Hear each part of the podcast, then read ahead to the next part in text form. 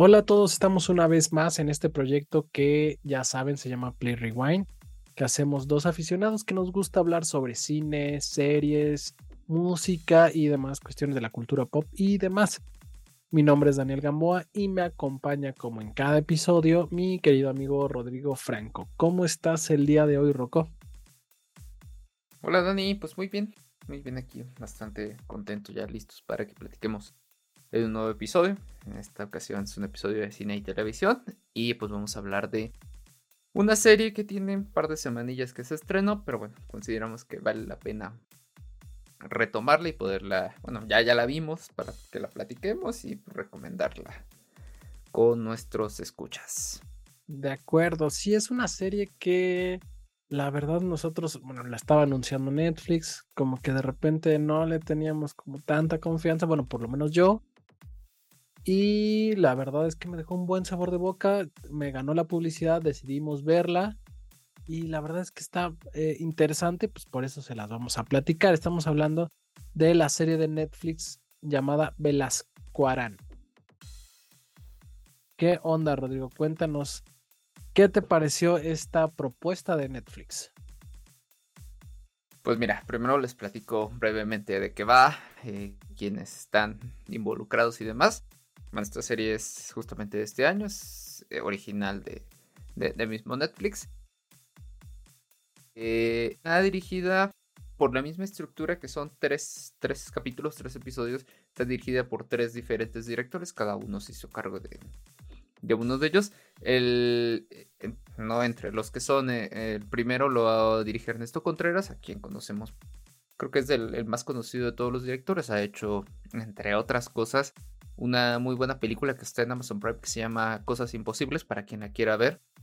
También estuvo involucrado en la serie del Chapo, que si no me equivoco está en Netflix. También dirigió hace varios años Párpados Azules, Las Obscuras Primaveras. Y para quienes llegaron a ver hace que será unos 10 años quizás, si no es que más, aquel documental de Café Tacuba llamado Seguir Siendo, él también es el director. También está involucrado Hiromi Kamata. Hiromi Kamata, que ha dirigido series, o está involucrado en series como Diablo Guardián, que está en Amazon Prime también. Aquella de Colosio, que también creo que está en Prime, si no me equivoco, la serie de Selena, y el último capítulo hizo Gonzalo Amat, que digamos que es como el más joven, y quien ha participado además de esta en otra serie más, que se me pasó a anotarla y no lo tengo el dato a la mano, pero bueno, son tres directores que ya tienen experiencia, sobre todo en producciones de series. Y bueno, el guion estuvo a cargo de Aura García Junco, Augusto Mendoza y Rodrigo Santos, y está basado en la novela de Paco Ignacio Taibo II de mismo nombre, Belascoarán. En el reparto encontramos a Luis Gerardo Méndez, que es el mismo detective de Belascoarán. Está también Paulina Gaitán, que es Irene o la chica de la cola de caballo, como le dicen. Está Irene Azuela, que es la hermana de Belascoarán, y Isela Belascoarán. Está Silverio Palacios, que como Gilberto Gómez, que es un personaje que, bueno, un actor que ya hemos visto en muchas otras películas, lo recuerdo mucho por Matando Cabos, y cuando lo vean, bueno, El Infierno también aparece, cuando lo vean van a saber quién es, ¿no? Y mascarita. Aparece también, aparece también Enrique Arreola, Mildred Mota y más. Y bueno, ¿de qué va Belascoarán? Bueno, Héctor Belascoarán es un godín que un día decide dejar su trabajo, porque ya estaba hasta el gorro de él, también tenía muchos problemas con su mujer y se divorcia. Y de repente dice, bueno, me quiero convertir en un detective independiente para resolver casos impactantes en México. Esto porque de repente se da cuenta que hay muchos casos donde la policía pues como que le vale gorro. Entonces quiere tomar de alguna forma acciones para aportar algo, ¿no? Y bueno, para ello va a tener que utilizar además de de una lupa para andar buscando pistas, bueno, una pistola. Y asumir que son tiempos difíciles en la Ciudad de México. Y tiene que él pasar por diferentes situaciones. Como les decía, esta serie se compone de tres episodios. El primero es Días de Combate, que es el que dirige Ernesto Contreras. También está Cosa Fácil y No Habrá Final Feliz. Todos tienen una duración de más de una hora y cuarto, 1 hora 20, creo que es el más largo. Y todos además abordan una historia diferente, ¿no? Todas relacionadas, perdón, un caso diferente. Todos, obviamente, está Belascoarán inmiscuido en ellos, ¿no? En fin. Dani, ¿a ti qué te pareció? ¿Te gustó? Platícanos a todos qué podemos encontrar en Belascoarán desde tu perspectiva.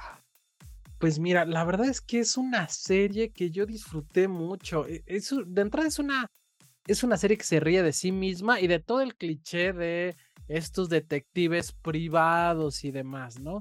Y que no es lo mismo un detective privado en Inglaterra, en Estados Unidos, a lo que sería un detective independiente más bien en México, ¿no? Entonces, esta serie se burla mucho de esos clichés. De hecho, me encanta cómo empieza. No es spoiler, es muy, muy levemente, pero él a través de correspondencia pues solicita su manual para ser detective, ¿no? Entonces, este es muy chistoso el manual, como tú dices. Que, perdón, creo que por la época también era como muy común esto de ordenar cosas, hacer compras por teléfono o que veían en el anuncio del periódico, ¿no? Y allí podías encargar que esto, que manual para aprender a hacer esto, o estos kits de trabajo, ¿no? Tipo Mi Alegría, pero un poco más serie formal. Tal cual, me quitaste la palabra de la boca porque parece un detective Mi Alegría, tal cual. Así incluye 2 lupas, unos binoculares, y un librito de todo lo que debes de hacer, ¿no? Entonces, es como la idea, y eso está muy chistoso. Tiene como un tono, la serie, un tono bien, bien noble e inocente hasta cierto punto en algunas cuestiones, en otras obviamente, pues al hablar de asesinatos, pues también habla como de cuestiones un poquito más complicadas, pero todo con este humor de aparte de voz de narrador, que es obviamente es Luis Gerardo Méndez, pero con un narrador muy chilango, muy mexicano, muy cómo serían las cosas aquí.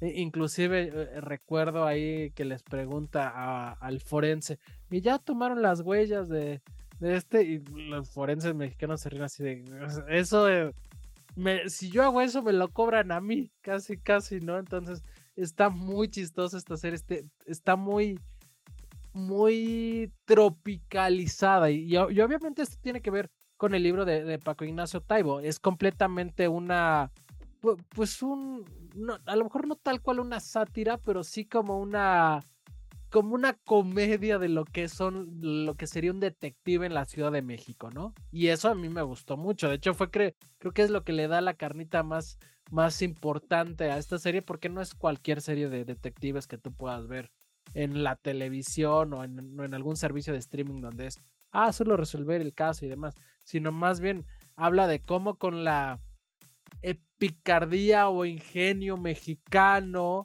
logran de una u otra forma ver las situaciones y resolverlo, ¿no?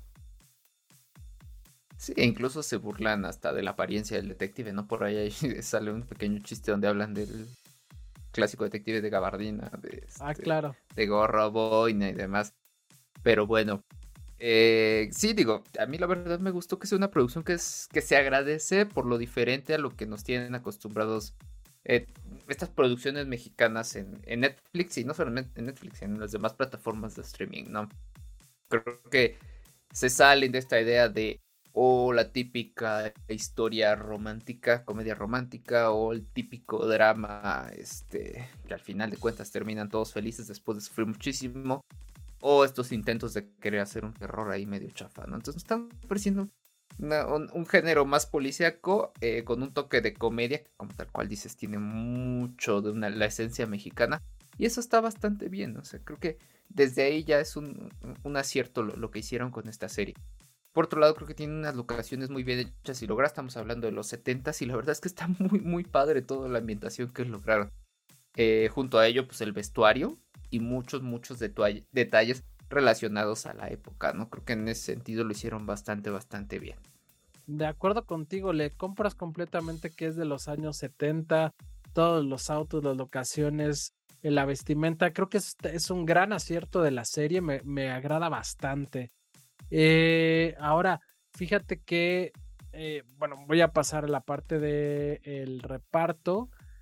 A mí, yo estaba escuchando un poquito acerca de una entrevista a Luis Gerardo Méndez sobre este papel, ¿no? Y él decía que cuando él se lo ofrecen se recuerda o sabe que hay unas películas previas de Belascoarán, que hay obviamente los libros de Paco Ignacio Taibo, y lo que él hace es precisamente no leer nada de esto para él sacar su propio personaje, ¿no? Para que no se sienta como que de una u otra forma el personaje tiene que ser de tal forma y hacerlo más suyo. Yo la verdad tampoco tengo el conocimiento de estas películas ni de los libros, no sé si tú has tenido oportunidad de leer los libros, pero la verdad es que siento que él sí hace su Belascoarán, o sea, sí el personaje es muy él, y creo que esto le da gran parte de calidad, porque realmente se la compras completamente, sí sientes que es él haciendo, él es Belascoarán, no es que él esté interpretando a el detective, sino sientes que por su forma de ser, sus movimientos, si acaso lo que no me termina de encantar es, siento que es un poco fingido o el acento que en algún momento maneja, pero fuera de eso creo que lo hace muy muy bien, me gustó su personaje, su interpretación. Es que, ¿sabes? Creo que tenemos como la imagen de Luis Gerardo Méndez muy apegada a nosotros los nobles, ¿no? El famoso mi rey que habla aquí fresa. Después se ha aventado algunos otros papelillos. La misma cuando lo salió en Club de Cuervos, como con un estilo de esa onda. Entonces creo que se le quedó mucho esa imagen y esa esencia o el mismo tono de voz. Entonces creo que por ahí está, como a veces asociamos mucho cuando vemos ya a un actor como con ciertos papeles, y pero, tal vez sea su problema. Pero tiene otras cosas buenas, ¿eh? Por ejemplo, tiene el papel en Camino a Marte, que hace otra cuestión diferente completamente, a lo mejor no es del agrado de todos esta película, pero él hace un papel diferente a lo que acostumbra, y si no mal recuerdo, había una serie en el 11 que se llamaba XY, de una revista, donde él también sale interpretando a un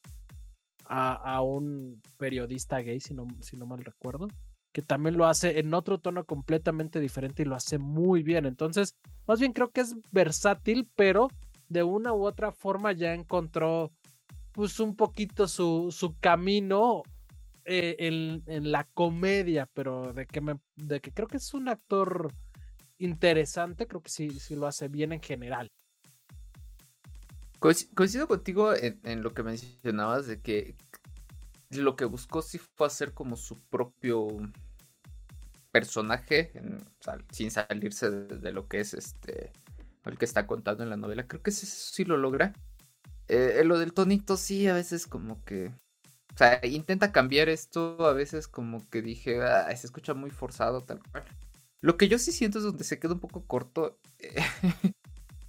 Aunque lo hace bien es en el físico, ¿no? Sí lo siento que está como muy encuencle, muy flaco para ciertas acciones que toma ahí, de repente que se pelea, o sea, de repente lo ves como peleando con dos policías y dices, ay, güey, o sea, este güey ya lo hubieran tumbado. Sí, claro. Ya lo hubieran tumbado de uno, ¿no? Entonces dices, bueno, hay como...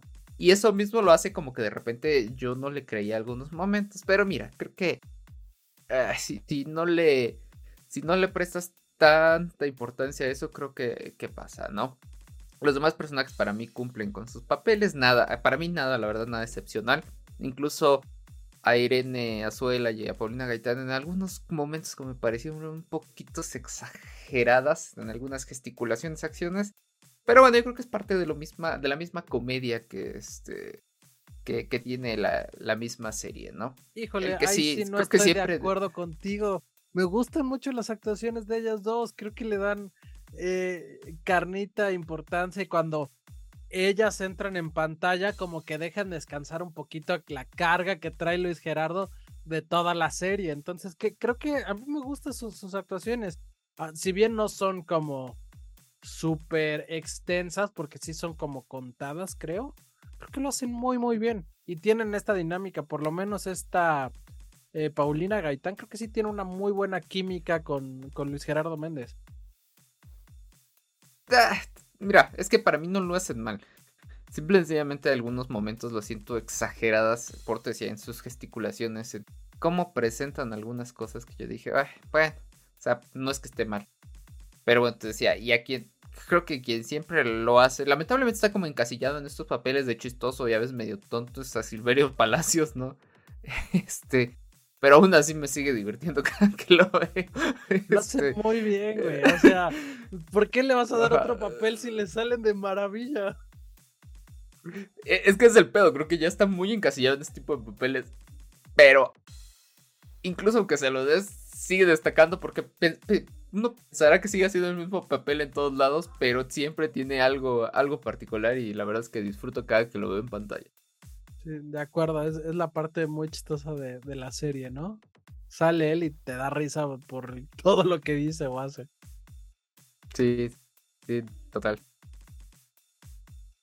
Y bueno, ¿qué más? Fíjate que ya entrando más en el guión, en las opiniones en general, pues fíjate que a mí me parece que, obviamente como lo mencionaba, yo no he leído los libros, pero pues creo que es una adaptación bien interesante y es una serie buena y que me gusta esta propuesta que tiene Netflix de dar un contenido un poquito diferente a lo que estaba haciendo, y creo que basarse en unos libros que es como una sátira de un detective en México de los años 70, creo que es una apuesta bien interesante y lo hacen muy bien, me gustó mucho. Es una serie que tiene comedia, que tiene suspenso, que vas descubriendo el caso junto con nuestro protagonista, tienes empatía por él. Entonces creo que en general a mí me parece una serie redonda con un buen guión. Creo que a lo mejor destaca un poquito más el primer capítulo, pero en general creo que la serie trae un buen ritmo. Sí, de hecho a mí me gusta cómo se divide en tres episodios. Creo que los tres están bien hechos. La historia está muy bien contada. Diría que totalmente bien o casi totalmente bien, ¿no? Te digo, salvo algunos detallitos ahí en el guión, algunas cosillas que yo decía, bueno, esto me parece un poco absurdo o algo demasiado caricaturizado, pero bueno, es parte de lo mismo, ¿no?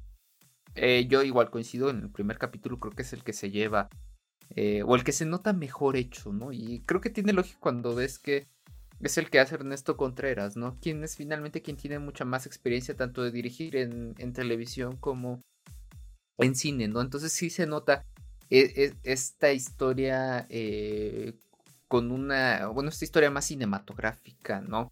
Tiene como un desarrollo incluso dentro de su hora y cacho que dura ese episodio también, de todos los personajes, de cómo te van contando y te van desmenuzando la historia. Creo que es el episodio que más destaca, ¿no? Además de otros elementos por ahí que le dan mucha, mucha carnita y que tiene que ver con la edición y con la narrativa, con unas como animaciones que aparecen mientras te van contando la historia. Eso me gustó mucho, yo pensé que se iba a mantener, lamentablemente solo vemos en el primer episodio, ¿no? Y bueno, te digo, me agrada que son historias diferentes y que funcionan de manera independiente. Obviamente están todas relacionadas a Belascoarán y un caso diferente, pero digamos que termina la primera, te cuentan cómo inicia el segundo y obviamente te engancha de alguna forma que quieras ver el siguiente, ¿no? Claro. Sin embargo, creo que esta separación en tres hizo que los episodios se alargaran mucho. No estamos a veces acostumbrados a ver episodios de una serie entre 40 minutos, una hora, y estos tienen que alargarse un poco más, tal vez para ajustar estas historias que se cuenten cabalmente en uno solo, ¿no?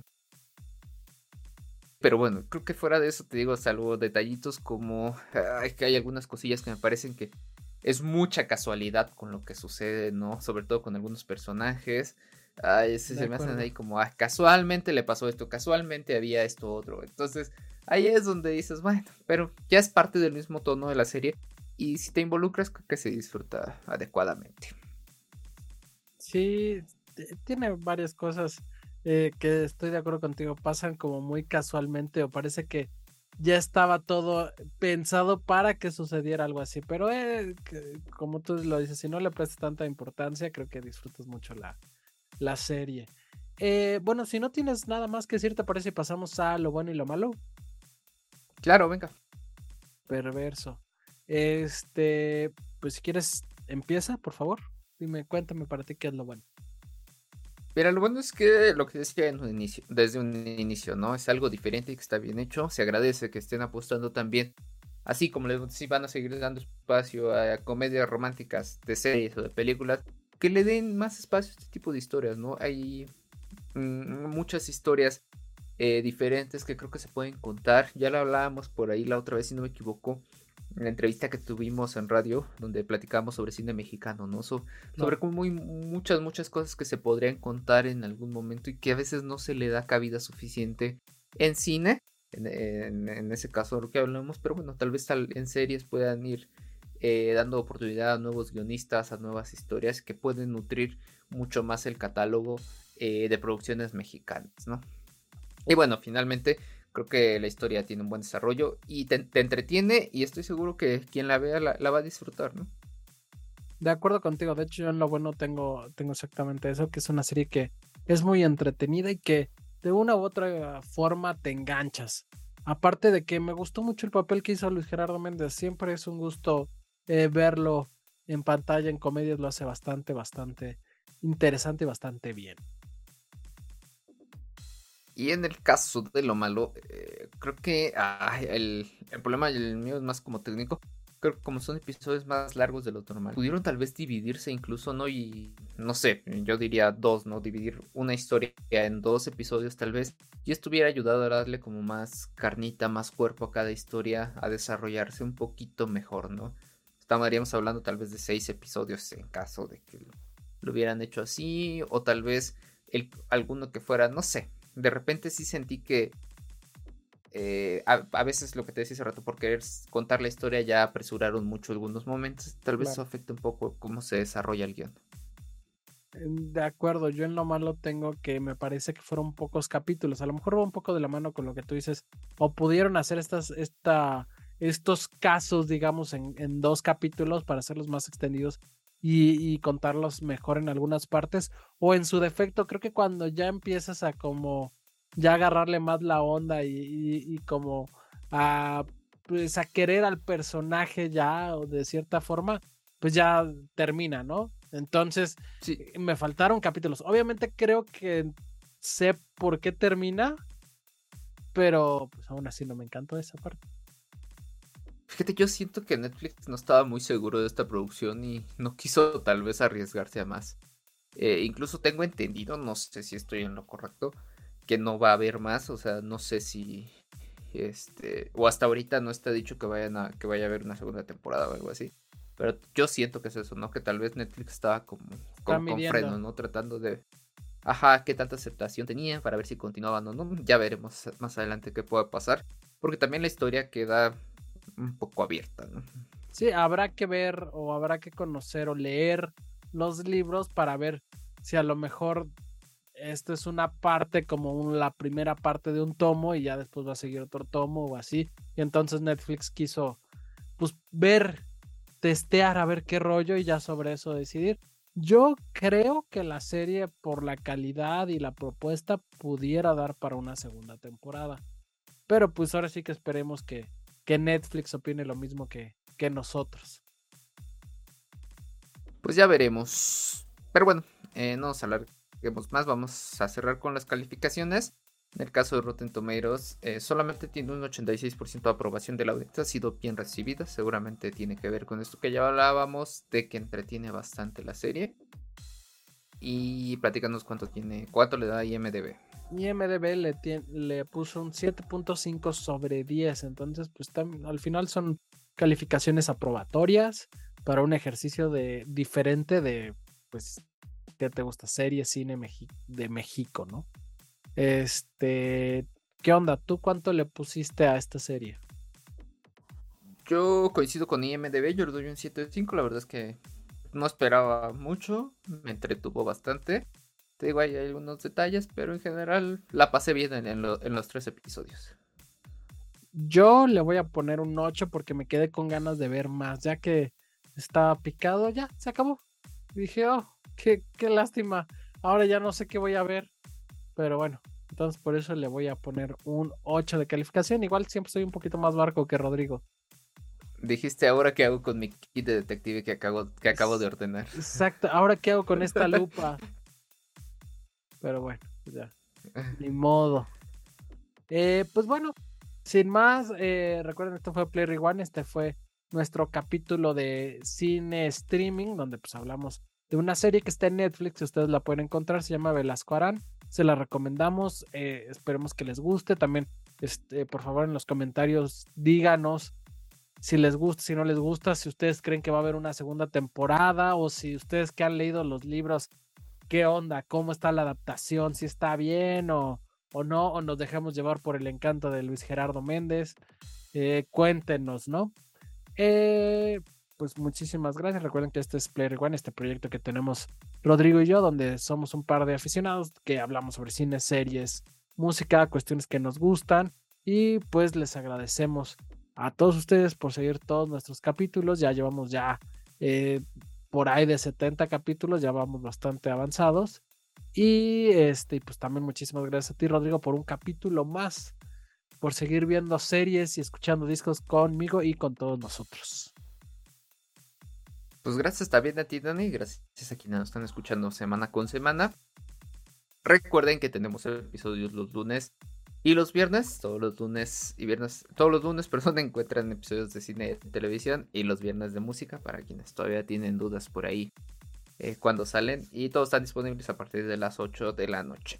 Y también recordarles que estos episodios están en todas las plataformas, bueno, en la mayoría de plataformas de podcasting, Spotify, Deezer, Amazon Music, Google Podcasts, ya se me olvidó que otra. Anchor, Deezer. Pero bueno, Anchor. Ajá, sí. Y bueno, ya en YouTube, donde nos pueden ver. Y pues también apóyennos por ahí, síganos en redes sociales, estamos en Instagram y en Facebook como Play Rewind Podcast, estamos en Twitter y en TikTok como Play Rewind 00.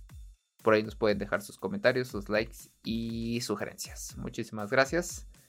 Y pues ojalá nos acompañe por aquí en nuestro siguiente episodio. Gracias a todos, gracias Rodrigo, nos vemos. Bye bye.